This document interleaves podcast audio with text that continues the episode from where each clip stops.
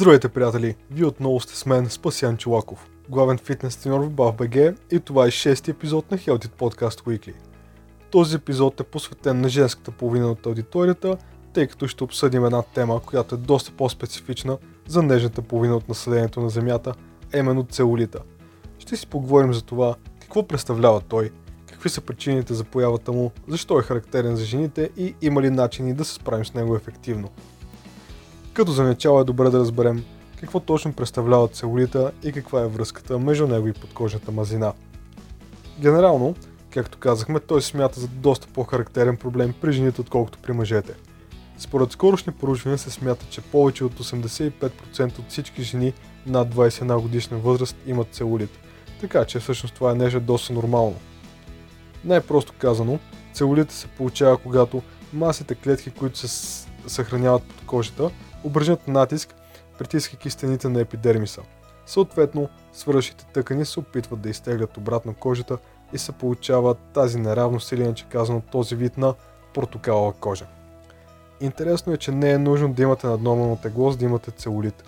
Много жени, които са активни спортисти, също го имат. Целулита, както казахме, почти никога не се среща при мъжете.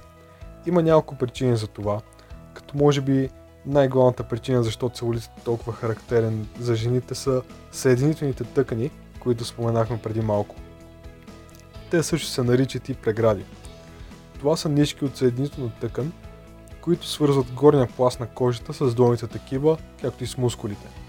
При жените тези прегради са прави и успоредни, докато при мъжете те са кръстосани.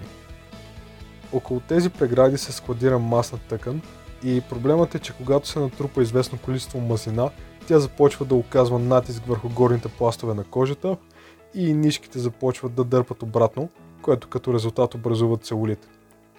Друг фактор, който допринася за образуването на целулит е, че при жените е нормално да има повече подкожна мазнина. Женският организъм има нужда от по-голям процент масна тъкан, за да функционира правилно, отколкото мъжкия.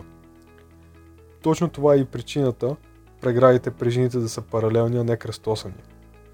Този вид разположение позволява съхранение на повече масни клетки. Освен това, при мъжете горния слой на кожата е по-дебел и по-твърд, отколкото при жените, което го прави по-издръжив на натиск. При жените кожата е една идея по-тънка, не е толкова жилава и показва целулитните образования много по-лесно. Също така, най-горният слой подкожна мазина при жените е по-голям отколкото при мъжете. Това е и причината на мъжете да им е по-лесно да изглеждат нацепани и си скочили вени. Това колко целулит има един човек и това колко се забелязва, зависи от фактори, като това колко висок процент подкожна мазина има даденият индивид, също така от дебелината на кожата, от годините, тъй като целулитът е по-често срещан с напредването на възрастта, когато кожата губи еластичност. Наследствеността също играе роля, тъй като някои хора са по-предразположени към него от други.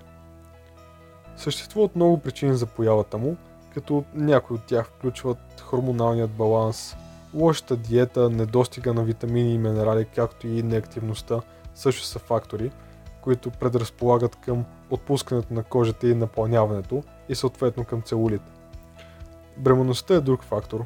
Тогава се включват хормони, които не са били в организма преди това, като прогестерон, хомеостазата се променя коренно, покачва се и мазината в тялото и съответно доста жени след бременност образуват целулит. Възпаление на тъкани, недобрата циркулация на кръвта на съответното място, възрастта, както казахме, семейната история, проблеми с нивната система и станяването на епидермиса, всичко това са фактори, предразполагащи към образуването на целулит. От добрата страна, по отношение на цялостното здраво, здравословно състояние, не е вредно за здравето на човек да има целулит. Така че поне за това няма нужда да се притеснявате. Много хора обаче искат да се отърват, отърват от него, чисто заради визуалния вид, очевидно. И сега да си дойдем на въпроса, съществуват ли ефикасни методи, чрез които човек да се справи с целулита? Кратият отговор е много трудно и всъщност по-скоро не. А, истината е, че има редица домашни средства и упражнения, които обещават да направят точно това, но ключовото е да се определи дали тези решения наистина отговарят на това колко страстно ги рекламират. Някои от тях са различни видове масажи, антицелулитни гелове, специални устройства и дори прием на биоактивни колагенови пептиди. В общи линии няма твърди доказателства, че всички тези кремове, терапии и така нататък, които се рекламират, работят толкова ефикасно и статистически последователно при различни хора с разлики в генетиката. Така че внимавайте с нещата, които се рекламират, като супер добрите речения на целулит и обещанията, че той магически ще изчезне. Истината е, че е доста трудно, защото тук вече говорим на, за клетъчна основа. Това, с което можете да започнете, ако искате да намалите риска от появата на целулит, както и евентуално за намаляването му, е да се хидратирате добре. Добрата хидратация помага за циркулацията на кръвта, както и на лимфата. Старайте се и да водите активен начин на живот, тъй като упражненията спомагат за стягането на мускулите и връзките между тъканите. Създаването на добър хранителен, хранителен режим също не е за подценяване. Яще достатъчно плодове и зеленчуци, за да си набавите необходимите витамини и минерали. Ограничаването на солта, захарта и вредните мазнини също са такива фактори, които могат много да помогнат. Приемайте полезни мазнини като омега-3 масни киселини от риба или като добавка. Като цяло правилното хранене, комбинирано с тренировки, много-много може да помогне и за загубата на тегло, което също може да повлияе позитивно на намаляването на целулита. Трябва обаче и да споменем, че целулита дори да намалее е много възможно да остане, да не изчезне напълно, въпреки свалянето на килограми. За жалост, според Американската асоциация по дерматологична хирургия, целулитът е състояние, появата на което е изключително трудно да бъде предотвратено и, както вече казахме, е много често срещано. Така че не дайте да се съдите, ако имате целулит.